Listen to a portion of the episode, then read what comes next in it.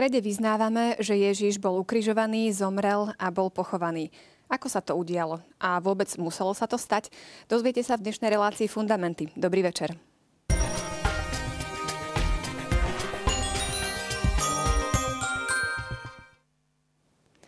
Dnes sa cez našu tému tak trošku dostaneme k udalostiam Veľkej noci a som veľmi rada, že opäť si to tak budeme môcť spolu priblížiť s mojimi hostiami, otcom Jurajom Vitekom a Pavlom Strežom. Vítajte. Ďakujeme, príjemný večer. Ehm, my sme minule rozprávali o tých udalostiach, ktoré sa stali vlastne ešte pred odsúdením Ježíša Krista. Trošku sme si priblížili celý kontext, tak poďme si to aj cez súťažné otázky trošku pripomenúť. Prvá otázka. Farizei predstavovali po A. náboženské autority prísne dodržujúce zákon, po B. všetkých pokrytcov v Jeruzaleme, alebo príslušníkov kohorty dohliadajúcej na čistotu viery. Správna odpoveď je A. Pavol. Prečo? Uh... Hovorili sme, a otec Juraj spomínal v minulej relácii, všetky tie uh, náboženské vrstvy, alebo teda tie skupiny, ktoré tam boli. A farizej bola skupina, ktorá bola najprísnejšia v dodržiavaní zákona, čiže to je A. A B určite tiež nie je správne, lebo my niekedy tak nesprávne hovoríme, že farizej to sú tí zlí, to sú tí pokrytci. Um, ale pán Ježiš miloval farizejov, e, chcel im prejavovať takisto lásku, častokrát s nimi stoloval niektorí z farizeov boli jeho tajnými učeníkmi, čiže nie je to, že a priori všetci sú zlí, ale pán Ježiš kritizoval ich postoje, ich, e, ich takú zatvrdelo srdca, e, čiže tomu hovoríme farizejstvo. Čiže ne, ne, nestotožňujeme to s nejakou skupinou ľudí. ľudí. Druhá otázka. Aký vzťah mal Ježiš k Jeruzalemskému chrámu? Najradšej by ho zbúral a postavil nový, alebo ho bral ako každú inú náboženskú stavbu, alebo tretia možnosť bola, že mu preukazoval najhlbšiu úctu posledná možnosť je správna. Otec Juraj, trošku si približme teda e, kontext toho Jeruzalemského Vzhľadom na to, že Jeruzalemský chrám bol súčasťou celého zákona Mojžišovho a jeho otec miloval toto miesto, vyvolil si ho, tak e, pán Ježiš miloval e, Jeruzalemský chrám práve pre tú jeho tradíciu, ale aj preto, lebo naznačoval to, čo pán Ježiš vlastne priniesol, že je tým novým chrámom naplnením vôbec tej idei chrámu bolo jeho telo, ktoré bolo zbúrané, teda zomrelo a vstalo z mŕtvych, takže pán Ježiš e, miloval Jeruzalemský chrám. Tretia otázka znela, veľrada odsúdila Ježiša ako diletanta, bohorúhača alebo vlasti zradcu. Tým sme končili minulú reláciu um, hovorili sme, že to bol uh, odpoveď B, čiže bohorúhača. Uh, Veľkňa si uh, roztrhol rúchu a povedal, nepotrebujeme žiadne dôkazy uh, a, a vlastne správne pochopili to, čo Ježiš sa snažil demonstrovať, že je Boží syn a za toho vlastne ukrižovali. Tak minulú reláciu sme týmto končili. Dnes e, touto témou budeme reláciu začínať. V grafike je výherca, srdečne blahoželáme. No a my poďme ku katechizmu katolíckej cirkvi.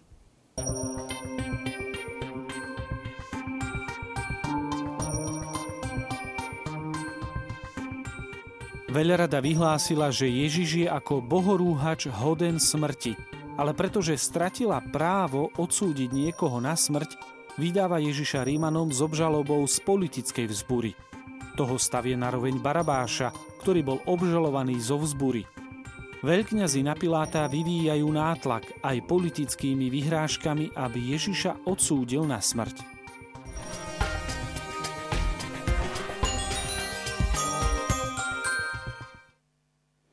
Poďme si teda e, trochu priblížiť tie udalosti odsúdenia. Ako to bolo s Ježišovým odsúdením? Spomína sa veľrada, Rímania, tak aby sme mali v tom jasno. Áno, tak v prvom rade minule sme naznačili trošku, že v židovskom národe bolo veľmi prepletený politický a náboženský život, ale napriek tomu boli autority rozličné. To znamená, že náboženská autorita mala svoje kompetencie a politická mala svoje. Skomplikované to bolo v tom, že izraelský e, národ nemal svoju politickú e, nezávislosť úplnú, čiže bol okupovaný e, rímskou ríšou. Takže vlastne celý ten proces e, išiel tak, že najprv musel byť odsudený e, nábožensky. Čiže bolo potrebné nájsť vinu, v prvom rade náboženskú, za ktorú by mal byť odsudený. O tej sme práve hovorili, že teda to bolo to bohorúhanie podľa e, veľkňazov, podľa Synedria, teda že vyhlasoval, že je rovný Bohu. Teda to bol dôvod e, náboženský, teda bohorúhačstvo. Len e, situácia bola zložitá, pretože e, mal byť potom vydaný teda politi- do, politickej, e, do politických rúk. Čo vtedy e, predstavoval vlastne král Herodes, ktorý bol, dá sa povedať, takým vazalom teda rímskej, rímskej vlády. A potom bol predstaviteľ rímskej vlády, teda rímskeho cisára, miestodržiteľ tzv. To bol Poncius Pilát. To sa tak aj hovorí, že dostal, dostal si sa tam ako Poncius do, do kreda, lebo on skutočne s tými náboženskými otázkami nič, nič nemal, ale má určitú politickú zodpovednosť teda za, to, za to odsudenie. Takže veľrada ho potom e, teda e, dokonca aj teda predviedla k Herodesovi, ale Herodes ho viac menej vysmial a nechcel ho, nevidel v ňom nebezpečného buriča ani nič podobné. On viac menej by som, bol, by som povedal, že bol takým, takým kolaborantom rímskej ríše, on tam bol dosadený, takže on sa týmto nechcel nejakým spôsobom trápiť. Takže on ho neodsúdil, a keďže bolo potrebné, e, Židia ho chceli teda, e, teda respektíve títo náboženskí vodcovia ho chceli, stoj čo stojí, odsúdiť na smrť, nemali tú možnosť, pretože e, rímska ríša obmedzila určité právomoci Izraelitom. A to bol aj trest smrti. Čiže keď chceli niekoho odsúdiť na trest smrti, musel to schváliť rímsky miestodržiteľ. Preto išli za ním pred Poncia Piláta ktorý potom najprv chcel ich e, síce e, tak nejako učičíkať, lebo tiež nevidel v ňom nebezpečného človeka, tak ho dal zbičovať tým rímským naj, najsilnejším bič, bičovaním, teda, ktoré už sam, samotné e, málo kto prežil. A myslel si, že to bude stačiť, že ho teda potrestá takýmto spôsobom, ale Židia kričali, ukrižuj ho, takže napokon zaujímavé, že sa odvolali na dokonca, to je zaujímavé, že išli tak ďaleko v tej nenávisti, že sa odvolávali na nenávideného cisára. Čiže ak ho neodsúdiš, tak nie si, čiže ho vydierali, nie si priateľom cisára, čiže oni ho politicky vydierali, že budeme žalovať na teba u cisára a budeš mať problémy. Takže takýmto spôsobom potom tomuto tlaku podľahol Pilát a odsudilo na, na smrť ukrižovaním, čo je smrť, ktorá nebola typická uh, exekúcia u Židov, pretože u nich bolo kameňovanie a ale... prečo potom teda žiadali ukrižovanie? Práve preto, lebo e, to bol jediný to trest mohol... smrti, ktorý mm-hmm. mohol byť schválený. Ano. Čiže tá rímska, e, bol, bol to trest otroka, keďže nebol, keďže nebol e, Ježiš rímským občanom, tak zomrel ako otrok. A kto nesie zodpovednosť za Ježišové odsúdenie a Ježišovú smrť? Myslím, že môžeme zacitovať veľmi krásne to opisuje katechizmus v bode 597 že keď sa vezme do úvahy historická zložitosť Ježišovho procesu, ako to vysvíta z evangelových opisov, a nech by bola osobná vina hlavných účastníkov procesu, Judáša, Veľrady, Piláta, akákoľvek, čo pozná iba Boh, nemôžno zaň pripísať zodpovednosť jeruzalemským Židom ako celku, ani napriek vykrikovaniu zmanipulovaného davu. E, čiže tento odsek začína tým, že Židia nie sú kolektívne zodpovední za Ježišovú smrť a potvrdzuje to druhý vatikánsky koncil, ktorý hovorí, to, čo sa spáchalo pri Kristovom učení, nemožno bez rozdielu pripísať ani všetkým Židom, čo vtedy žili, ani dnešným Židom. Židov neslobodno predstavovať ako Bohom zavrhnutých, ani ako prekliatých, ako keby to vyplývalo zo svätého písma. Čiže tu si jasne zadefinujeme, že, že, že tak ľahko to tak niekedy povieme, toto Židia ukrižovali. Nie je to tak. A katechizmus potom ďalej, e, ďalším článkom pokračuje a hovorí, že všetci hriešnici boli pôvodcami Kristovho umúčenia. My máme takú tú tendenciu vždy hádzať vinu na niekoho iného a církev to vždy obracia tam a hovorí, že, že, že pozri sa na svoj život, lebo tu boli tvoje hriechy, ktoré ho ukrižovali. Áno, to vlastne súvisí s tým, s tou veľkou témou e, antisemitizmu, teda, že kde sú korene antisemitizmu. A možno e, milne sa e, ukazuje alebo poukazuje na to, že katolická církev je zdrojom antisemitizmu. Ak v cirkvi e, bol antisemitizmus, to by už bola otázka na historikov, do toho ja nechcem vstupovať, že kedy a ako kresťania mali tendenciu byť antisemitmi, tak boli neverní učeniu viery je citovaný aj v katechizme, citovaný rímsky katechizmus, že skutočne, ako práve povedal Palko, je, že církev vždy hovorila, že Kristus zomrel kvôli hriešnikom, čiže kvôli hriechu každého človeka. Čiže antisemitizmus nemá žiadne odôvodnenie v katolickej viere. Treba povedať, že aj e, Hitlerov antisemitizmus nebol inšpirovaný kresťanskou vierou, ale novopohanstvom. To by som veľmi chcel, chcel zdôrazniť. A ak kresťania mali antisemické e, nálady, e, tak boli hriešne, pretože je to niečo, čo sa nesotožňuje s našim učením. Ale ja by som na ilustráciu tohto možno pripomenul e, takú skúsenosť, ktorú som mal, keď som videl jednu reláciu v Amerike, v americkej televízii, kde Mel Gibson obhajoval svoj film Umúčenie Ježiša Krista lebo on do tej scény dal aj e, teda do tej scény pred Pilátom, ako e, ten židovský e, ľud teda kričal jeho krv na nás a na naše deti. A mu to potom vyčítali, že teda je antisemita. Tak v prvom rade Mel Gibson tam zobrazil iba to, čo je v Evanieliu. Hej. To znamená, je to otázka toho, ako interpretovať tieto slova. No a tá redaktorka sa ho pýtala, že teda Mel, tak ako je to teda s tým? Ukrižovali ho, Židia sú za ňo zodpovední, oni sú tí bohovrahovia. To je taký aj výraz. Hej? A Mel Gibson vtedy povedal prekvapujúcu vec, pretože Mel Gibson mm, nie je svetec, vieme to všetci. Je to človek, ktorý má veľmi pohnutý život a je hriešnik, e, tak ako aj my všetci ostatní. A on sa teda tým ani nejakým spôsobom ani nemôže veľmi tajiť. A je zaujímavé, že tá myšlienka e, natočiť tento film o umúčení Ježiša Krista vznikla vtedy, keď bol na úplnom dne. Keď chcel spáchať samovraždu, keď si uvedomoval biedu svojho života, všetky, všetky svoje hriechy. A vtedy čítal Evangelium a tam našiel nádej, nádej pre svoj život, aj pre seba a pre svoj zbabraný život. A vtedy e, začal rozmýšľať nad tým, že urobí ten film. A vtedy, keď sa ho tá e, Diana sa volala, tá redaktorka, to si pamätám, a ona sa ho pýta, tak kto ho ukrižoval? A on je vtedy povedal, sa na ňu tak usmiel a hovorí, Diana, ja som ho ukrižoval. Ty si ho ukrižovala. My všetci sme ho ukrižovali. A ja som si v tom filme zahral len jednu jedinú úlohu. Ten kliniec, ktorý držala ruka vojaka, to bola moja ruka. To je jediné, čo som si ja zahral v tom filme. Ja som ho pribil na kríž. Myslím, že to je to, čo hovorí práve e, tu na ten citát v ďalšom bode, e, v bode 598 Rímsky katechizmus je tu citovaný. Treba uznať, že tú vinu majú všetci, ktorí opätovne upadajú do hriechov. Lebo ako je pravda, že naše hriechy pohli Krista pána, aby podstúpil smrť na kríži, tak zaiste tí, čo sa utápajú v nebravnostiach a zločinoch, v sebe znova križujú Božieho syna a vystavujú ho na posmech. A, dokonca svätý František Asisky je to citovaný. A ani zlí duchovia ho neukrižovali, ale ty si ho ukrižoval spolu s nimi a križuješ ho znovu, keď nachádzaš rozkoš v nerestiach a hriechoch. Čiže ja by som povedal, že môžeme to tak povedať, že Židia nie sú e, viac zodpovední za Ježišovu e, smrť na kríži, než, než my všetci, ktorí hrešíme, teda každým jedným hriechom. Čiže môžeme povedať, že aj Židia, pretože aj oni sú hriešnici, tak ako sme všetci, potrebujeme Kristové, Kristové vykúpenie. A preto môžeme rozlišovať duchovnú rovinu, toho dôvodu, pre ktorý bol Ježiš ukrižovaný a to je každý hriech každého človeka e, všetkých čias.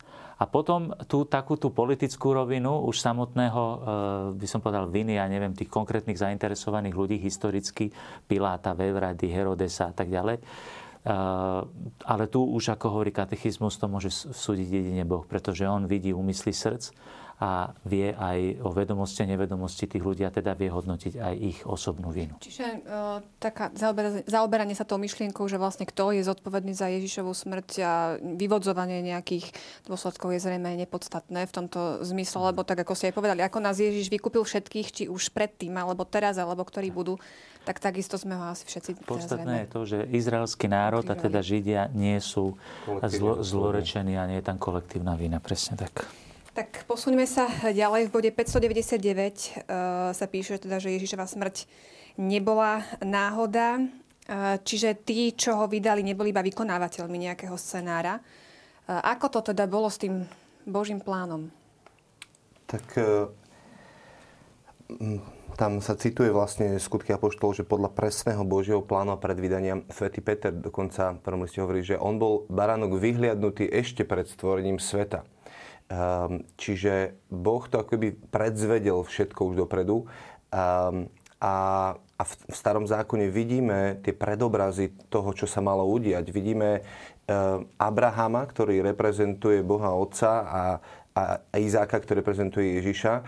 Čiže on je ten, ktorý necháva jeho syn, svojho syna zomrieť a tam ako Abraham prorokuje, hovorí, Boh si vyhliadol iného baránka alebo Boh si vyhliadol baránka. Keď sa ho syn pýta, kde máme baránka, tak on hovorí, Boh si vyhliadol baránka. Lebo nie Izák je tým baránkom, ale, ale Ježiš e, ako, ako syn, ktorý bol u otca od vekov a ešte pred stvorením sveta, bol vyhliadnutý ako ten baránok. Čiže bola to otcová vôľa od počiatku. Tu vzniká ale potom taká otázka, ktorá je tu naznačená v tom rok, v bode 599 že teda, no dobré, ale všetci tí ľudia, ktorí v tom boli zainteresovaní, ktorých sme spomínali, Piláta a tak ďalej, neboli oni len takými bábkami, ktorí to tak či tak museli, museli urobiť, že boli iba pasívnymi vykonávateľmi scenára, ktorý vopred napísal Boh. Nemôžeme to tak e, rozumieť, nemôžeme tomu tak rozumieť. E, je to tak preto, lebo e, to je vlastne tá otázka prozreteľnosti, ktorá na v inej časti katechizmu sa ešte o nej bude hovoriť, ale môžeme ju trošku naznačiť. Tu sa hovorí v bode 600, že Bohu sú všetky okamihy času prítomné vo svojej aktuálnosti. Hovorili sme, že Božia väčšnosť znamená väčšina prítomnosť. A v tom jedinom Božom teraz Boh vníma každé teraz. To znamená, že on vníma minulosť, prítomnosť aj budúcnosť v jednom jedinom okamihu e, teraz. A teda on vie predvídať slobodné rozhodnutia ľudí. A tá jeho dokonalá predvídavosť, tej hovoríme prozreteľnosť, ktorá e, e, by som povedal, do toho scenára sa zapája tá ľudská sloboda. Čiže tam sú slobodné rozhodnutia tých ľudí. Tam je zaslepenosť konkrétnych ľudí. Tam sú hriechy konkrétnych ľudí, ktorí to všetko spôsobili. A oni, každý podľa, už, už len sám Boh vie, e, svoje vlastnej viny, sú do toho zainteresovaní, ale Boh to takýmto spôsobom predvídal. To sa deje v živote každého človeka. My, veľkí duchovní e, učiteľia života, e, hovoria, že, že existuje tzv. prvá a druhá príčinnosť my väčšinou vieme dobre čítať tú druhú príčinnosť. Vyrazili ma zo zamestnania, lebo ten môj šéf mi závidel a to urobil. Vieme presne pomenovať e, niekedy už aj, aj, aj motivácie ľudí a tak ďalej. A niekedy až po rokoch zistíme, prečo sa to v skutočnosti stalo. Lebo až po rokoch vidíme, že Boh to všetko naplánoval a dokázal použiť aj tieto ľudské rozhodnutia na to, aby sa uskutočnil Boží plán. A to je tá prvá príčinnosť. A takýmto spôsobom to fungovalo aj v tom Ježišovom e, procese, pretože skutočne, ako povedal e, Pálko, to Sveté písmo je, je toho plné, že toto všetko bolo e, od vekov naplánované, ale nechce sa tým povedať, že títo ľudia boli len bábky a nemôže to byť aj napríklad tak, že pán Boh v tej svojej dokonalosti vie tak rýchlo meniť tie scenáre, že na základe toho ako keby predvídal, že, alebo teda vedel, že môže sa rozhodnúť ten človek tak, tak, tak napríklad Judáš keby pod vplyvom okolností a udalostí poslednej večere sa možno rozhodol inak. Že či by ten pán Boh akože naozaj promptne nevedel vymyslieť nejaký iný scenár, že by sa to udialo Mohlo by inak. to byť aj tak, keby pán Boh bol ponorený do času ako my. To už, je, to už je uvažovanie vlastne človeka, ktorý je ponorený v čase, ale u Boha ten čas nie je, čiže ono nemusí meniť, lebo u neho je väčšie teraz. Čiže práve tie zmeny, ktoré my vnímame, tak ako ste to povedali úplne presne, tak on to vníma všetko v jednom jedinom teraz. Takže eh, je to tak, ale nie je to tak, lebo, lebo Boh nie je v čase. Čiže on to nemusí meniť. Pre, pre neho je to jedno väčšie teraz. V bode 602 sa píše, že toho, ktorý nepoznal hriech, za nás urobil hriechom, aby sme sa v ňom stali Božou spravodlivosťou. No to je veľmi také zaujímavé konštatovanie a tvrdenie. Vysvetlíme si ho, aby sme to správne pochopili. Mne sa tento kontexte. citát veľmi páči a je, je, je tak fantastický a tak radikálny na jednej strane, že, že, že obsiahnuť ho celé je, je veľmi ťažké. Myslím, že to budeme robiť celú väčnosť keď budeme prenikať do, do, do toho, čo vlastne Ježiš za nás celé urobil. Um, Pavol v liste Filipanom hovorí, že, že ja som farizej s farizejov, bol som vždycky z Benjaminovho konia dokonalý zo všetkého, ale nechcem byť v Kristovi nájdený ako ten, kto má vlastnú spravodlivosť, ale spravodlivosť, ktorú mám od Krista Ježiša. Čiže ako keby, až keby som tak povedal, že že, že vyzlečiem si svoj, svoju spravodlivosť ako, ako košelu a oblečiem si na seba druhú košelu, a to je Kristova spravodlivosť, s ktorou prichádzam pred, pred Boha Otca. Čiže neprichádzam vo svojej vlastnej spravodlivosti, ale v jeho spravodlivosti. Možno by som taký obraz, na konci futbalového zápasu si vymieňajú dresy futbalisti, prehratí s vyhratými. A, a my sme veľakrát prehrali a diabol nám nastrelal góly, ale Ježiš všetky zápasy vyhral a, a on si s nami vymenil ten dres a my sme sa zrazu postavili pred Boha Otca a On je v našom drese a preto je súdený za naše hriechy a my sme v drese víťaza Kristovej spravodlivosti. No toto je téma, o ktorej hovorí katechizmus v článkoch o ospravodlivení 1987 až 1995. My poznáme výraz ospravedlniť. Mm, doktor napísal ospravedlnenku mojej cere, lebo bola chorá ale to není ospravedl- že sa ospravedlnil, že, ale to je ospravodlivenie, že sme získali spravodlivosť, ktorú sme si nemohli nejakým spôsobom zaslúžiť. A, a Pavol to dáva do tej role a hovorí, že on sa tak stotožnil s tvojimi hriechmi, ako by si ich až tak veľmi obliekol na seba, že sa stal tvojim hriechom, aby ty do tej miery, ako on sa stal hriechom, sa mohol stať tou Božou spravodlivosťou a tak sa stotožniť s, s, Ježišovými s Ježišovým tým, tým, tým, tou spravodlivosťou a tým, čo pre teba urobil, že sa až ako keby fyzicky môžeš, e, tak ako sa on stotožnil hriechom, ty sa môžeš stotožniť s jeho spravodlivosťou. A druhý možno ešte citát, ktorý, ktorý je veľmi podobný, je v liste Galatianom, kde, kde, kde Pavol hovorí, a jeho za nás urobil prekliatím, aby my sme mohli sa stať, e, zdediť požehnanie. Čiže on ho ako keby hovorí, že stal sa hriechom a stal sa aj prekliatím, lebo prekliatie je každý, kto vysí na dreve to hovoril zákon a prekliatie každý, kto neplní celý zákon. Čiže Ježiš nás oslobodil od prekliatia zákona, aby my sme mohli zdediť požehnanie. Čiže zadarmo sme dostali spravodlivosť, ako keby sme nikdy nezrešili a zadarmo sme dostali požehnanie. Aj v súvislosti s tým, čo ty, ty povedal teraz, čo sme hovorili pred chvíľočkou, mi napadla taká otázka, že ako vôbec správne vnímať e, tieto udalosti, lebo na jednej strane sme hovorili, ako si teraz povedal, že áno, je to úžasné, zobral naše hriechy na svoje plecia, zomrel za nás. Na druhej strane všetci, v podstate sme zodpovední e, za jeho smrť. Mm, ako to tak správne prežívať a vedieť si tak v sebe nejako vysporiadať, že teda necítiť nejakú prehnanú vinu, ale na druhej strane si aj uvedomovať, že čo to Ježiš pre nás urobil. Že to bolo ako keby nevyhnutné, teda bolo to nevyhnutné, nie ako keby. Obávam sa, že tu sme skutočne úplne v samotnom jadre kresťanskej viery a kresťanského života, to prežívanie, že tá otázka je veľmi na mieste. Obávam sa, že nemáme teraz priestor ísť úplne do hĺbky toho, čo načal aj, aj Pálko, lebo tu sa napríklad najviac e, rozlišujeme v teológii protestantskej, teda najmä luteránskej a teda katolíckej. Ale k tomu by sme sa potom mohli vrátiť, keď budeme hovoriť o tom ospravodlivení, lebo v mnohých veciach sme sa už e, teda porozumeli ale aj v, samotné, v samotnom vnímaní tohto samotného tajomstva, že Ježiš sa pre nás stal hriechom a teda aj ten ďalší bod 603, ktorý hovorí o opustenosti Ježiša na kríži. Bože môj, Bože môj, prečo si ma opustil? Tá hĺbka tej kenózy. A ja sa obávam, že práve tu je by som chcel veľmi počiarknúť jednu vec, ktorá je základom katolického učenia, lebo vysvetľujeme katolický katechizmus.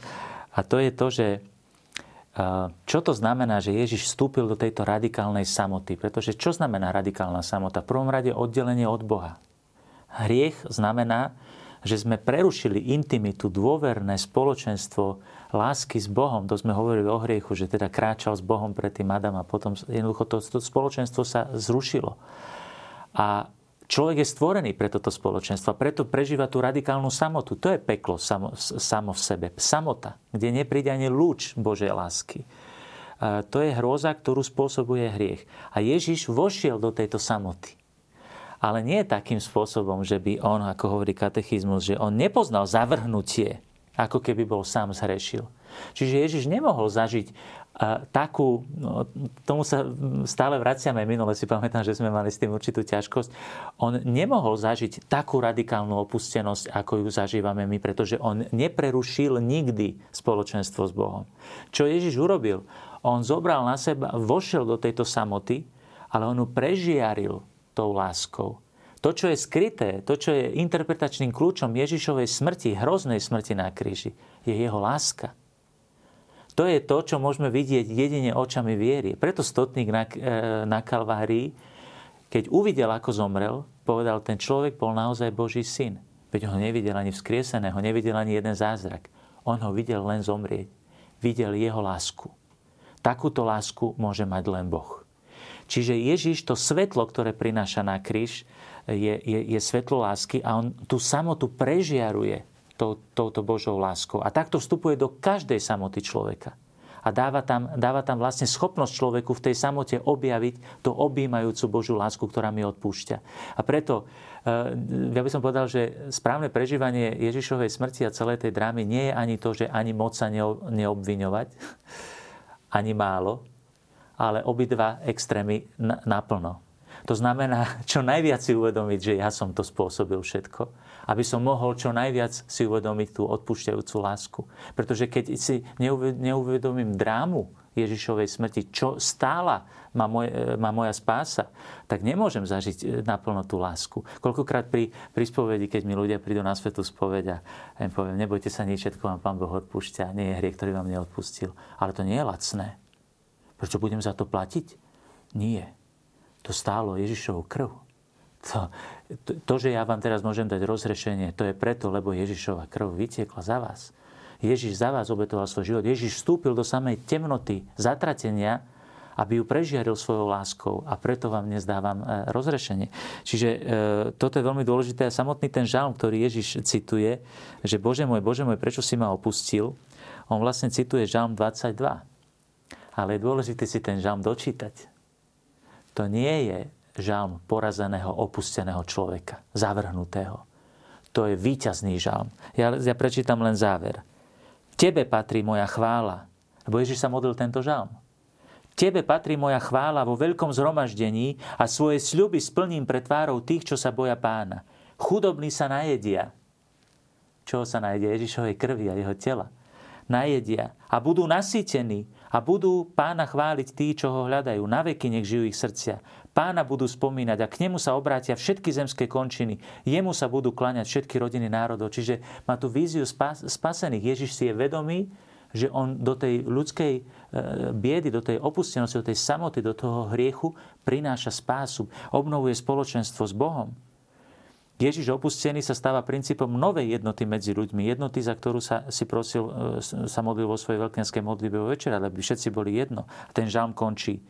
Jemu jedinému sa budú kláňať všetci, čo spia pod zemou, pred jeho tvárou padnú na zem všetci, čo zostupujú do prachu. Aj moja duša bude pre ňoho žiť. Čiže Ježiš si je istý svojim víťazstvom. To je jeho opustenosť. On do tej smrti vnáša Božiu lásku a to je víťazstvo. Preto e, veľmi krásne ikonografia, e, najmä východná, zobrazuje Ježiša ako víťaza na kríži. Ako vzkrieseného, ako kráľujúceho. Pretože toto je také tiež medzi protestantmi a katolíkmi, že čo je dôležitejšie, či Veľký piatok alebo, alebo Veľkonočné ráno. Ehm, východná tradícia tá zdôrazňuje najmä e, teda e, vzkriesenie a vôbec aj katolická tradícia. Ale, ale Veľký piatok a Veľkonočné ráno idú spolu, pretože Ježiš vyhral už na kríži. Už tam prežiaril hriech, e, by som povedal, svojou láskou. A myslím, že toto je to, čo je veľmi dôležité, keď mi veľa ľudí hovorilo, že keď videli film Mela Gibsona, to je krvák, to je samá krv. Zaujímavé, že v akčných filmoch im nevadí ten krvák. A tu na im vadí, pretože tam je tá krv a je tam ten Ježišov pohľad ten Ježišov pohľad na toho diváka je taký, že nemôžem zostať indiferentný. Za teba zomieram. A prečo je tam toľko krvi? Pretože, aspoň ja to tak čítam, pretože Mel Gibson sa inšpiroval svetou Katarínou Sienskou a Katarínou Emerichovou. To boli ženy, ktoré majú veľký zmysel pre symbolickú teológiu. A Kristova krv je najsilnejším symbolom Kristovej lásky. A preto tam chcel mať veľa krvi, aby bolo jasné, že je tam veľa Ježišovej lásky. Preto Katarína Sienská, že vraj posledné slova, ktoré použil, používala stále slovo krv.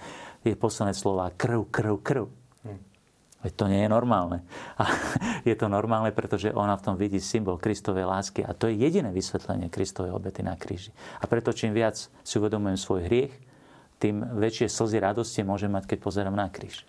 To je, to je to, čo otec Juraj povedal, sa mi to veľmi páči, že veľakrát ľudia si povedia, však e, idem na spoveď, vyznám svoj hry, Boh mi odpustí. Hej? Keď sa ich pýtam, že prečo ti Pán Boh odpustí? No lebo idem na spoveď a vyznám to. Ale akoby to je také povrchné vnímanie toho, že, že tak ako ti teda povedal, že máš odpustené nie preto, že, že tak ja ti dám ospravedlnenku za, za, za to, že si chýbal, ale preto, že niekto vylial tú krv, že, že, že to že, že Ježiš naozaj zomrel. Preto sme to citovali, že, že ty znovu križuješ, keď sa utápaš vo svojich nerestiach, Hej? A, a preto, keď, keď chceme naozaj spoznať, tak potrebujeme ísť pred Božiu tvár a, a naozaj to prežiť to, že, že, že moju spravodlivosť a moje hriechy a všetko to, čo som otrosten som urobil, dávam na Krista a berem Kristovú spravodlivosť. A tedy je človek tak dojatý a musí byť dojatý, že, že povie, ja bože, som si to vôbec nezaslúžil. A tam je to, že komu sa veľa odpustilo, veľa miluje, že, že ťa to dojíma na novo. Toľko veľa si mi Bože odpustil a, a, a idem hlbšie a hlbšie do, do zjavenia toho, že aká veľká je tá Božia láska.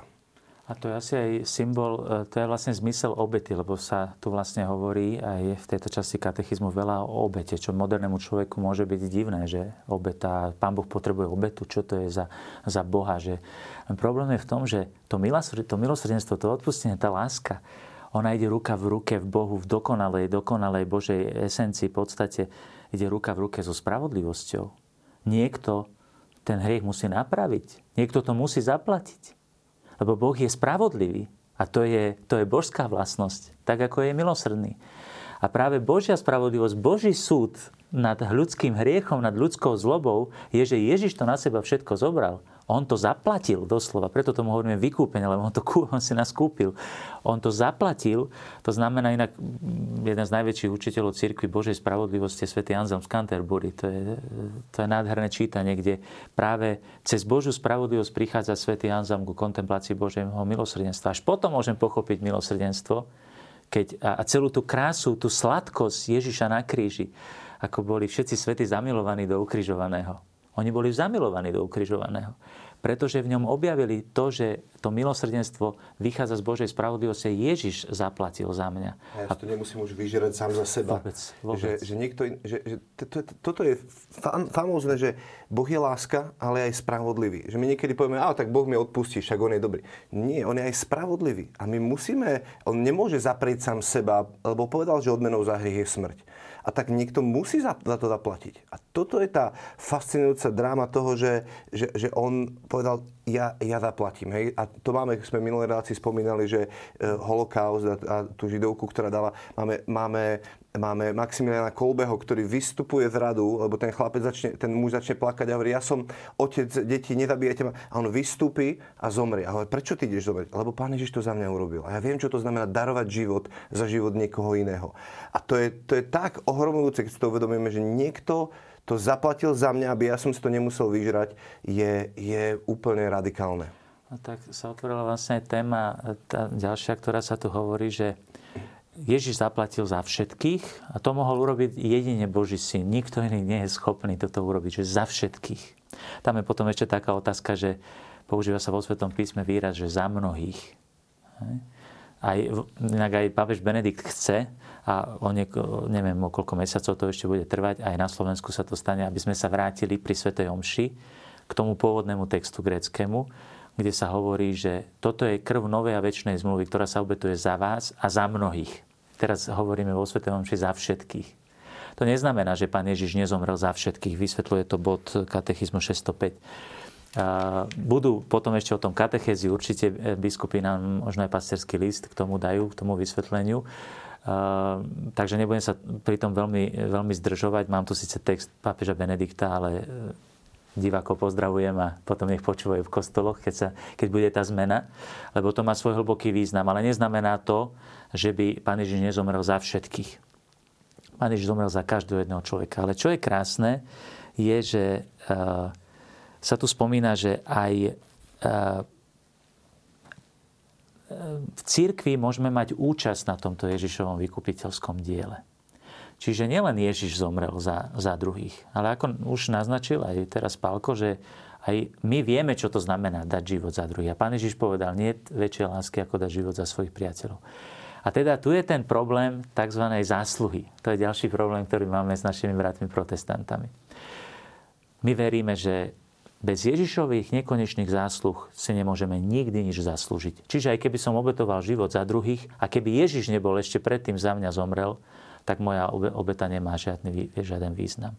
Čiže len vďaka Ježišovým zásluhám nekonečným na kríži sme schopní aj my prinášať teda obety za druhých a môžeme byť tak pričlenení z Božej dobroty, to je, to je nekonečná Božia dobrota, že On ešte aj z nás robí spolu vykupiteľov, že môžeme použiť takýto silný výraz. To znamená, že môžeme mať účasť na diele jediného vykupiteľa. Áno? Že nechcem tým povedať, že keď sme spolu vykupiteľia, že sme Ježišovi rovní. Bez jeho vykúpenia nie, nie je žiadne zásluhy. Ale môžeme mať potom takúto zásluhu. A ja by som zacitoval moju obľúbenú sveticu, teda moju veľkú učiteľku, svetu Tereziu z Lizie, ktorú, ktorá vlastne posledný rok svojho života na Veľkú noc vstúpila do tajomstva Ježišovej opustenosti, do Ježišovho utrpenia. A môžeme na nej krásne vidieť a kontemplovať, ako ona sa zjednotila s Ježišovým výkupným dielom. Ona hovorí, že zostúpila som do údolia smrti ale nebudem sa báť zlého, lebo ty si so mnou, pane. Bolo to v roku 1897. Ježiš dovolil, aby moja duša bola zahalená najhustejšou tmou. Prežívala no, rok temnoty. Rok temnoty. Ale teraz prečo? V jej srdci sa tieto temnoty stávajú akoby výsmechom, zúfalstvom, ktoré jej nahovára, že po smrti nie je nebo, ale iba noc ničoty. Ona mala tak psychologicky prežívala strašne takéto pochybnosti. No Terezia pochopí, že v tejto temnote jej duše je to svetlo lásky, o ktorom som teraz hovoril na kríži. Je to svetlo lásky, ktoré prežiari tmu, píše vo svojej autobiografii.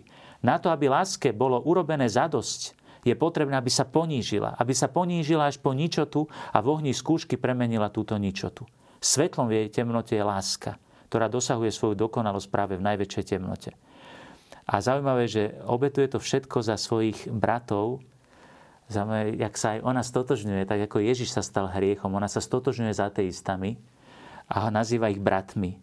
Nazýva ich svojimi bratmi a prosí za ich väčšnú spásu s plnou dôverou. E, moja veľmi obľúbená e, svetica je moderná svetica Fokola Rinka blahoslavená e, Chiara Luce Badano, ktorá zomrela na rakovinu.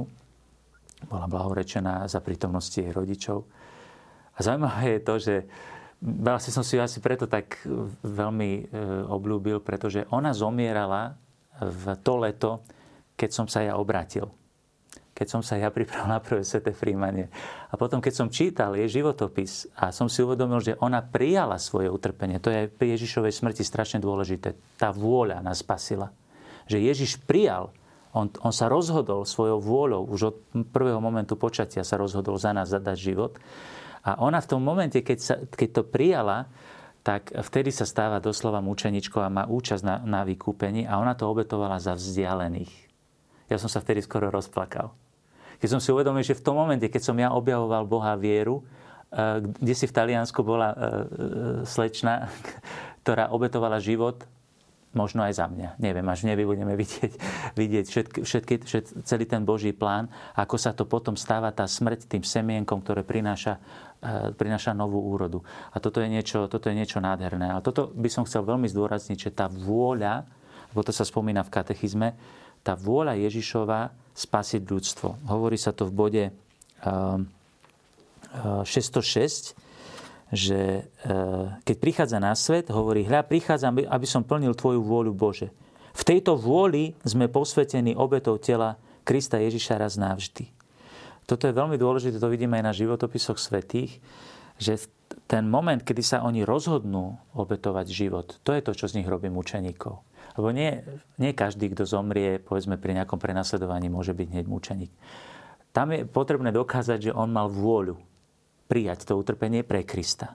Preto napríklad pri kopských e, mučeníkoch teraz čerstvých bolo dôležité to, že všetci vyznali vieru Ježiša Krista. Bolo vidieť na tom videu, že e, vzývali Ježiša, za neho obetovali svoj život. A práve tá vôľa je to, čo vykupuje. Ježiš veľmi bojoval, najmä, ako to spomína katechizmus v Gecemanskej záhrade, to je jedno z najťažších tajomstiev kristológie, E, svätý Maxim Vyznávač to vysvetľuje medzi východnými otcami církvy, že tam bol, lebo tam sa hovorí, ako keby pán Ježiš sa zdráhal. Ak je možné, odním odo mňa tento kalich, tak rozhodol sa alebo nerozhodol.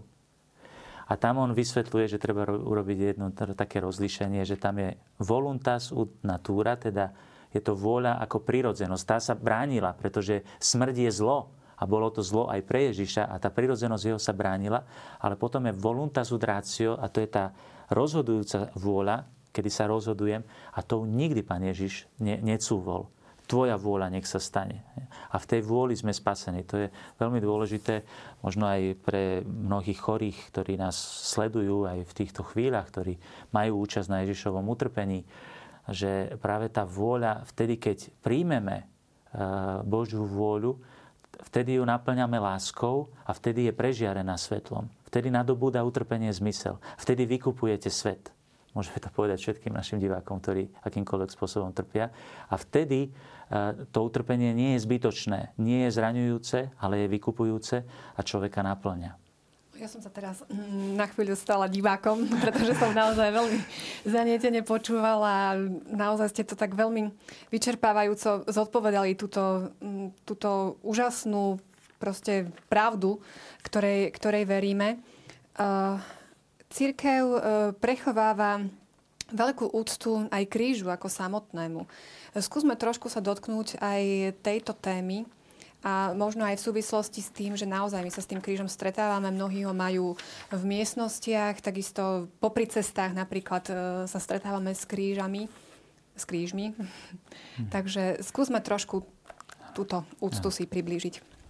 Tak úcta k krížu je v prvom rade úcta k symbolu. Tu sa zase vraciame k tej symbolickej teológii, že kríž um, niečo, by som povedal, naznačuje že kríž sám o sebe je skutočne len prekríženie dvoch, dvoch kusov dreva.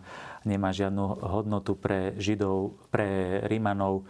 To bol skutočne najsilnejší symbol potupy, pretože to bol nástroj umúčenia otrokov, ktorí si nezaslúžili žiť.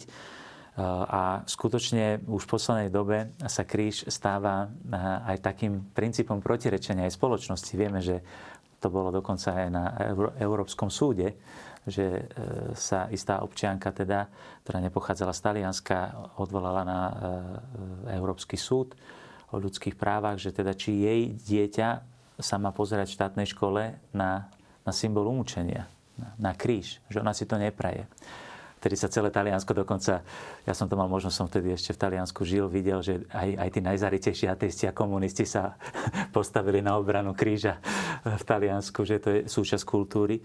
Ale pre nás kresťanov e, e, skutočne, keď sa vrátime ešte k tomu, čo som hovoril doteraz, že keď stratíme e, ten pohľad viery na kríž, tak je to absurdnosť.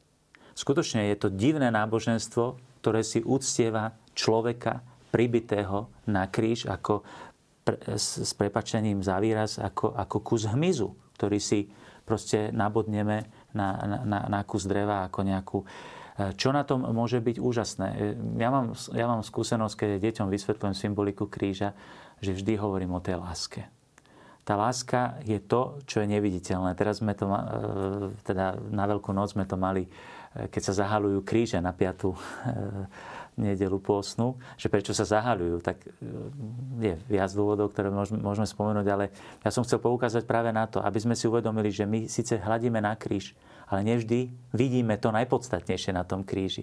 Tým zahalením chceme ako keby zahaliť, že skúsme sa teraz pozerať, nevidieť len umúčené Ježišovo telo, ale poďme pod tým rúškom vidieť tú Ježišovú lásku. A preto sa kríž stáva skutočne základným kresťanským symbolom, ktorý si dávame všade, pretože to je symbol Kristovej lásky. Je to, je to symbol nášho vykúpenia, je to symbol, ktorý vyjadruje úplne všetko, v čo veríme a čo nám Ježiš, Ježiš zjavil. Čiže, čiže to, ako otec povedal, je tá hĺbka alebo moc kríža získava vtedy, do akej miery ja som uctievačom Ježiša, ktorý na tom kríži zomrel. E, pretože pre niekto, e, keď sa Ježiš rozpráva so Samaritánkou, tak on hovorí, že a my máme tú studňu, ktorú nám dal náš otec Jakub a, a on hovorí, ty sa kláňaš niečomu, čo nepoznáš. Hej? A my niekedy máme tendenciu kláňať sa niečomu, čo nepoznáme, lebo tam to bolo nejakým spôsobom odovzdané a povedia, že toto je prejav úctu krížu. A, a vidíme v autách e, rúžence, ktoré majú ľudia povešané. Pre, nich, pre mnohých z nich sú to amulety, ktoré ma majú ochraňovať, ale tá, tá, tá hĺbka kríža a toho, že či to naozaj bude pre mňa symbol, ktorý ma, bude spa, ktorý ma spasí a bude ochraňovať, je práve v, v hĺbke môjho srdca, nakoľko ja som prijal to, že Ježiš bol ten, ktorý za mňa zomrel a som dojatý tým krížom. Lebo miera môjho dojatia dáva, dáva potom moc a autoritu tomu, tomu krížu samotnému. Zaujímavé, ako je naznačené vo Svetom písme to dojatie, o ktorom hovorí teraz Pálko. Sa hovorí tomu po latinsky compunctio cordis, teda prebodnutie srdca. Vieme, že Ježiš bol prebodnutý na kríži a vtedy vyšla krvá voda, vtedy sa zrodila církev. A keď mal svätý Peter na Turice prvú kázeň, to je jedna z najúspešnejších kázní v dejinách církvy. Jedna kázeň spôsobila 5000 krstov. 3000. 3000, pardon. 3000 krstov, to znamená, že to už bola sila. Ale čo bolo zaujímavé, že ktorá časť tej kázne e, bola rozhodujúca. On hovoril teraz celé tie dejiny a Ježiš z Nazaretu, mocný v Číne a, a tak ďalej, v slove a v činoch a tak ďalej. Vy ste ho pribili na kríž. A keď povedal toto, že vy ste ho pribili na kríž, hovorí potom e, autor skutkov apoštolských, svätý Lukáš, že bolesť im prenikla srdce. Toto je, ten, toto je tá komunikácia vo viere s ukrižovaným. Vtedy sa kríž pre mňa stáva spásou. Keď moj, moje srdce prebodne bolesť, ale to je bolesť, e, to je veľmi dôležité, že si, poučil taký pekný výraz, že dojacie. Ťažko povedať, e, vyjadriť to správne slovo, že to, to, to prebodnutie srdca je, je ako keď sa povie e, Amorov šíp, keď sa hovorí o zalúbených, že ho prebodol Amorov šíp. To je šíp lásky. To je prebodnutie, to je prebodnutie lásky. Že to je to, čo sme teraz hovorili. To je spojenie tej hrôzy, toho hriechu, že si uvedomím, že za mňa a ja som ho pribil. Ale na druhej strane hneď to znamená, je to oslobodzujúca bolesť, pretože to znamená tá, tá oslobodzujúca radosť z toho, že tá nekonečná Božia láska to zaplatila za mňa a dáva mi nový život. A tam, tam nastáva to, tá komunikácia tajomná s krížom, ktorá sa, ktorá sa uskutočne počas celých dejín církvy. Ona sa uskutočne, veľmi dôležité si uvedomiť, že sa uskutočne privilegovanie cez sviatosti. Že v každej sviatosti ako keby prekonávam všetky vzdialenosti a stretávam sa s Kristom ukrižovaným, čiže pri rozhrešení sa dotýkam Kristovej krvi. Keď slúžim svetú omšu, tak aplikujem zásluhy Ježiša Krista na kríži na, na, na prítomných, aj na zomrelých a tak ďalej. Pri krste sa zjednocujem s Kristom, tam prežívam svoje prvé stretnutie s Kristom, v, uh, ukrižovaným vo viere, v krste. S ním som ukrižovaný. V, s ním som pochovaný a, a, a vstávam z mŕtvych. Takže, takže uh, myslím, že to stretnutie, tá, tá láska je vždy tým jediným kľúčom, ktorý otvára tajomstvo kríža. Posuňme sa v udalostiach trošku ďalej, čiže Ježiš bol ukrižovaný, potom zomrel a bol pochovaný. No a čo sa dialo v tomto čase? Nechajme teraz priestor katechizmu.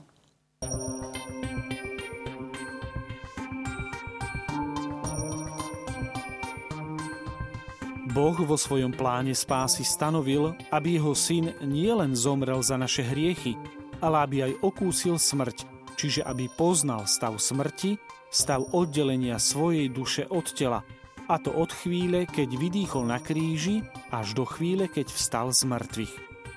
Tento stav mŕtvého Krista je tajomstvom hrobu a zostúpenia k zosnulým.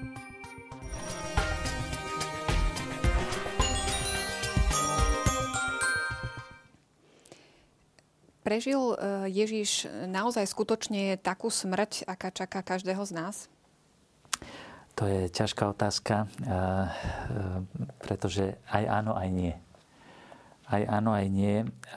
Prežil smrť ako my v tom zmysle, že ako hovorí hneď prvá veta, že Ježiš z Božej milosti okúsil smrť za všetkých. Smrť je definovaná ako oddelenie duše a tela. Takúto smrť Ježiš zakúsil. Ježiš zakúsil túto, by som povedal, tento, tento neprirodzený stav, ktorý, ktorým, ktorou, ktorou smrť je, pretože smrť my nevnímame kresťania ako oslobodenie, tak ako to vnímajú Gréci, napríklad Platón. Pre neho bola, pre Platóna telo je väzenie duše a človek je v prvom rade duša. Nie, nie. Podľa kresťanskej antropológie, ako sme to už hovorili v predchádzajúcich reláciách je, je, je podstatná jednota tela a duše. Čiže to, že duša e, je nehmotného charakteru a pretrváva aj po smrti, to neznamená, že je to stav, ktorý je prirodzený. A preto e, smrť je vždy zlo. Smrť je vždy zlo. A teraz, keď sme hovorili o tom, ako Ježiš zostupuje z neba, on zostupuje e, úplne do najnižších, by som povedal, úplne do, do, do, najprv do ľudskej prirodzenosti, to je pri vtelení. Vstupuje do ľudského života, do ľudského utrpenia, vstupuje do ľudského hriechu, že ešte nižšie, to sme práve hovorili, a on vstupuje až do samotného tajomstva smrti. A na budúce budeme hovoriť e, o tom, ako vstupuje až do samotného šeolu, teda do toho, do, do toho miesta, kde, kde, kde mŕtvi prebývali a očakávali, e, očakávajú svoje vykúpenia. A o tom budeme asi hovoriť až na budúce, keď budeme hovoriť o, o zmrtvých vstaní. A v, v čom nie je e, Ježišova smrť podobná našej, je v tom, že Ježiš znovu do tej smrti, on do nej vošiel preto, aby ju vykúpil. Aby do nej vniesol Božiu lásku, svetlo Božej lásky a nádej na zmrtvých vstanie. Čiže Ježišov, eh, keď, sme, keď sa vrátime k tej kristológii, ktorú sme si vysvetľovali, že Ježiš má jednu osobu a dve prirodzenosti. Má božskú prirodzenosť a ľudskú prirodzenosť. Ale tá ľudská prirodzenosť je duša a telo. A keď Ježiš zomrel, keďže v osobe Božieho syna je, je spojený, tak hovorí katechizmus, božstvo Ježiša Krista, jeho božská osoba, zostala zjednotená aj s telom, aj s dušou. A jeho telo nepodľahlo porušeniu. Jeho telo nepodľahlo porušeniu. Je zaujímavé, že vstal e, na tretí, e, na tretí deň, to sa hovorí v bode 627, že Ježišovo zmrtvých stanie tretieho dňa bolo toho znakom aj preto, že sa myslelo, že rozklad sa začína prejavovať až na štvrtý deň. Je tu citovaný Lazár, hej, že už je 4 dní v hrobe, už zapácha. Aj tým sa naznačilo to, že Ježiš nepodlahol porušeniu, pretože Ježiš je neporušiteľný. On, on vykup, tak ako e, nebol zavrhnutý na kríži, tak nebol porušený ani v hrobe. V tom sa jeho, jeho, jeho smrť, jeho zostúpenie do smrti odlišuje od, od nášho a preto dáva vlastne smrti, porazil smrť. Ja som teraz nedávno videl taký pekný obrázok, kde bol odvalený eh, ten, ten veľký kameň, proste, ktorý pravdepodobne vážil až nejakú tonu, bol eh, odvalený od Ježišovho hrobu a bol prázdny hrob. A pod tým kameňom, pod tým kameňom bola taká eh, rozmliaždená smrtka. Bol taký pekný, pekný obraz, sa mi to páčilo, že porazil smrť. Ježiš vlastne preto vstúpil do smrti, aby smrť už ne, nemala, nemala moci. A preto pán Ježiš povedal, že kto verí vo mňa, nezomrie na veky. Čiže e, to je úžasná radosť aj, a to je evaneliová radosť pre nás všetkých, ktorí budeme, všetci zomrieme. Ak si niekto myslí, že nie, tak mu oznamujem, že áno. Všetci zomrieme. A, a v tej chvíli, keď vstupujem do smrti, tak môžem vstupovať do tej smrti, tak povediac, držať Ježiša za ruku. Môžem vám povedať, že ako kňaz e, som zažil teda e, chvíle a nemálo chvíľ, je to naša práca ľudí, ktorí zomierajú. A je to skutočne jeden z najväčších zážitkov mojho kňazského života, vidieť človeka zmiereného s Bohom zomierať. Mal som jeden prípad, kedy sa ten človek doslova bojoval s Bohom celé tie týždne pred svojou smrťou, vážne chorý na rakovinu. A tesne pár dní pred smrťou sa s Bohom zmieril a vtedy som videl, čo to znamená vykúpená smrť. Ja som ešte nevidel niečo tak krásne, tak vyrovnaného a spokojného človeka, ako tohto človeka, ktorý zomeral s Kristom v rukách. A keď som ho poslednýkrát videl, tak mal len jednu túžbu, aby som mu dal ešte pomazanie chorých, aby mohol zomrieť s Ježišom Sviatosným, teda e, na perách vojsť do tajomstva smrti, pretože sa nemusí bať smrti. Pretože Ježiš do tej smrti vstúpil. Myslím, že to je kde si ten spásonosný význam Ježišovho, Ježišovho hrobu. Ešte by som dodal to, čo katechizmus hovorí, lebo teraz sme v sobote. Hej? Ježiš zomrel v piatok a naše kredo nám, nám prijá toto veľkonočné trojdnie o tom, že že je tu piatok a hneď skočíme na nedelu um, veľkonočnú, ale je tu sobota. A v tom bode 6.2.4 je napísané, že naznačuje veľký sobotný odpočinok Boha po završení spásy ľudí, ktorý prináša pokoj celému vesmíru. Čiže Ježiš vstúpil do, do toho skutočného odpočinku, že odpočinul si od svojich diel, lebo povedal, už je dokonané, tak ako otec povedal, na 6. deň je dokonané a 7. deň odpočíval. A Ježiš povedal, je dokonané a 7. deň odpočíval. A to je tá sobota, do ktorej vošiel. A skrze Krista my môžeme vstúpiť do, do toho plného odpočinku, ktorým je on sám, aby sme sa narodili do nového prvého dňa, čiže 8. dňa, dňa vzkriesenia, kedy začína nové stvorenie. To je ten nový Adam, ktorý, ktorý, ktorý, kedy začína nové stvorenie v Kristovi a tým vlastne končí celá tento odsek Ježiš Kristus bol pochovaný, že my sme pochovaní s Kristom, ten, e, ten bod 6.2.8, kedy hovorí, že, že krst, ktorého pôvodným a úplným znakom je ponorenie do vody, účinne naznačuje zostúpenie kresťania do hrobu, aby, bol, aby s Kristom umrel hriechu pre nový život. Krstom sme s ním pochovaní v smrť, aby sme tak, ako bol vzkriesený Kristus z mŕtvych otcov slavu, aj my stali novým životom. Čiže vstupujeme do odpočinku. Do odpočinku od svojich diel, od svojich zásluh, od toho, že my si musíme niečo zaslúžiť s Kristom vstupujeme do toho sobotného odpočinku, kedy Ježiš odpočíval a vynorujeme sa do nového života, do toho prvého dňa, kedy sme skrze skriesenie povstali do nového života s Kristom. Ako sa má prejavovať ten, ten nový život? Je to termín, ktorý ako mm, bežne používame a možno sa nám už aj tak sprofanoval, že, že čo to vlastne znamená vykročiť v ústrety tomu novému životu? Áno, znamená to navyknúť si na Boží život, ale ako ste naznačili, obávam sa, že častokrát u kresťanov sa stáva, že si už navykli, že si nenavykli na Boží život. Eh, ja by som podal taký príklad z pastoračnej praxe. Eh, ešte keď som bol kaplánom pred mnohými rokmi, tak eh, som pripravil birmovancov. A ja na, na, na birmovku. A som, som im urobil na takú tabulu vlastne, že skutky starého človeka a skutky nového človeka. Teda ten hriešný človek a ten nový vykúpený človek. A teraz tam sme dali, oni, oni to veľmi dobre vedeli, ktoré sú, ktoré sú, ktoré hovorili hriechy a potom hovorili čnostné veci a tak ďalej. A, a ja som im hovoril, vidíte, a v krste pochováte starého človeka a vstane z mŕtvych ten nový. Čiže keď vidím zo spovednice, tak vidím svetý. Raz sme mali party svetých a prišlo mi jedno devčatko oblečené za svetu Teresku na spoveď. som ešte, ešte nevedel, lebo mali takú svetú omšu a pozerám, ako Tereska, vidíš, ter-? ona sa volala Tereska. Teraz si sveta. Keď vyjdeš zo spovednice, neviem, koľko ti to síce vydrží, ale si sveta. Áno?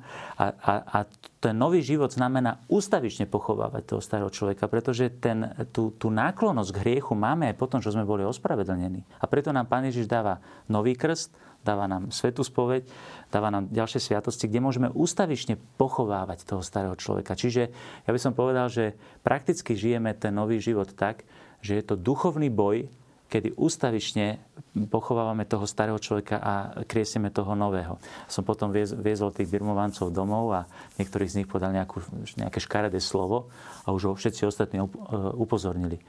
To je starý človek pochovať. že, že tomu porozumeli veľmi dobre tí mladí, že, že, že vzkriesiť znamená, to je ten ústavičný zápas, žiť novým životom. hovorili o, o pokáni ako o metanoji, premene myslenia. Pavol, keď rozoberá tu ten krst v Rímanom 6. kapitole, tak hovorí, a vy rozmýšľajte o sebe, že ste mŕtvi hriechu a ste živí pre Krista, pre jeho spravodlivosť. Čiže e, my premeniame svoje myslenie a hovoríme, áno, moja stará prírodzenosť zomrela, pane, aj, a viera nie je pozitívne myslenie, že ja teraz budem pozitívne rozmýšľať. Viera je to, že, že, že Boh to urobil, že On pochoval a my sme pochovaní s ním a naša stará, e, e, starý človek s ním zomiera a my skrze to, že sa obnovujeme v poslušnosti Božiemu slovu a premeniame svoju mysel, začíname inak rozmýšľať a hovoríme, áno, ja som svetý, keď vychádzam zo spoveteľnice, som spravodlivý, Boh ma takýmto urobil. To není, že by som si ja to zaslúžil a ja som sa hecol a ja som svetý, ale jeho milosť som si obliekol Kristovú spravodlivosť. Ja som svetý, lebo on ma takým urobil. A Pavol veľakrát všetky listy začínajú, že píšem vám svety. A preto my nie sme svetí ešte. Budeme raz jedného dňa svety, ale, ale obliekame si tú novú prirodzenosť a, a premieniame sa obnovením zmyšľania. Ja by som veľmi rád zakončil teda tou symbolikou dňa, ktorú spomenul uh, Pálko, uh, o tom uh, ráne 8. dňa, teda toho nového rána, ktoré sa už nikdy nekončí. Že keď si spomenieme pri stvorení sveta, Božia logika je iná trošku než naša. Náš deň sa začína ráno a končí sa večer. U Boha je to a bol večer a bolo ráno. Bola tma, bola nič a potom Boh stvoril svet. Večer Ježiš e, zomrel, bol pochovaný a ráno stal na úsvite dňa, stal z mŕtvych. Čiže e, práve táto symbolika toho, že a bol večer a bolo ráno, je, je symbolika, ktorá ukazuje Božie, Božie diela. A tak sme dnes hovorili o večeri, hovorili sme o smrti, hovorili sme o tme, aby sme mohli e, vstať k tomu novému ránu skriesenia. O tom budeme hovoriť na budúce. Presne, to je téma na budúce. Ja vám pre dnešok ďakujem. A tu sú súťažné otázky. Prvá otázka. Kto je zodpovedný za Ježišovu smrť? Židia, všetci hriešnici alebo vojak, ktorý mu prebodol bok? Druhá otázka. Ktoré tvrdenie je správne? Ježiš už od svojho vtelenia vie o svojom vykupiteľskom poslaní. Po B. Ježiš sa dobrovoľne a definitívne rozhodol za nás zomrieť po úzkostiach v Gecemanskej záhrade. Alebo po C. Ježiš nás síce svojou smrťou zmieril s Otcom, naše hriechy si však musíme očiniť v očistci. No a tretia otázka. Prečo Ježíš zostúpil k zosnulým? Toto sme síce dnes už nestihli, ale je to také samoštúdium pre vás a potom si to vysvetlíme na budúce, aby vyslobodil dovtedy všetkých zosnulých, aby oslobodil spravodlivých, ktorí zomreli pred jeho príchodom, alebo aby zakúsil smrť ako všetci ľudia. Správne odpovede posielajte na adresu fundamenty.tvlux.sk. Budeme sa tešiť.